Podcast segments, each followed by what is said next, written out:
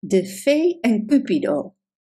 Er was eens in het land van de liefde een ondeugend kereltje dat Cupido heette. Cupido stond bekend om zijn goede en rake schoten en zijn vermogen om iedereen verliefd te laten worden op de persoon van hun dromen. Maar op een dag besloot Cupido wat te gaan oefenen met zijn vertrouwde pijl en boog. Hij mikte op een nabijgelegen boom en liet de pijl vliegen. Er ging echter iets mis en de pijl maakte een scherpe bocht recht op Cupido af. Voordat hij het wist, trof de pijl hem recht in het hart. Cupido slaakte een luide kreet en viel op de grond. Terwijl hij daar lag en de effecten van de pijl voelde, begon hij ook een vreemd gevoel in zijn hart te voelen. Het was een gevoel dat hij nog nooit eerder had gevoeld. Hij besefte dat hij verliefd was geworden. Cupido stond op en keek rond in een poging erachter te komen op wie hij verliefd was geworden. En toen zag hij haar, de mooiste vee die hij ooit had gezien. Ze had lang golvend haar en sprankelende vleugels. Cupido wist meteen dat zij de ware was. Hij liep naar haar toe en stotterde: Hoi, hoi, mijn naam is Cupido. Wat, wat is de jouwe?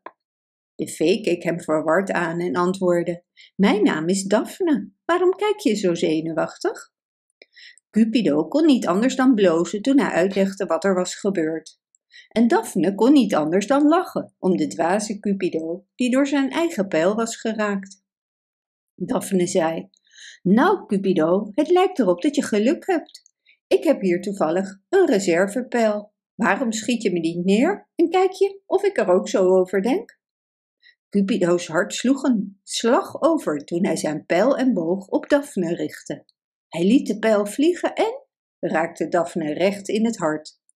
Daphne's ogen werden groot toen ze de effecten van de pijl voelde. Ze keek Cupido glimlachend aan en zei: Het lijkt erop dat we nu allebei verliefd zijn. Cupido was dolblij en hij wist dat Daphne degene was met wie hij de rest van zijn leven wilde doorbrengen. Ze vlogen de zonsondergang in, lachend en hand in hand. En vanaf die dag stonden Cupido en Daphne bekend als het meest liefdevolle koppel in het land van de liefde. En ze leefden nog lang en gelukkig. Bedankt voor het luisteren. Wist je dat je dit verhaal ook op onze website ririro.com/nl kunt lezen, downloaden en printen?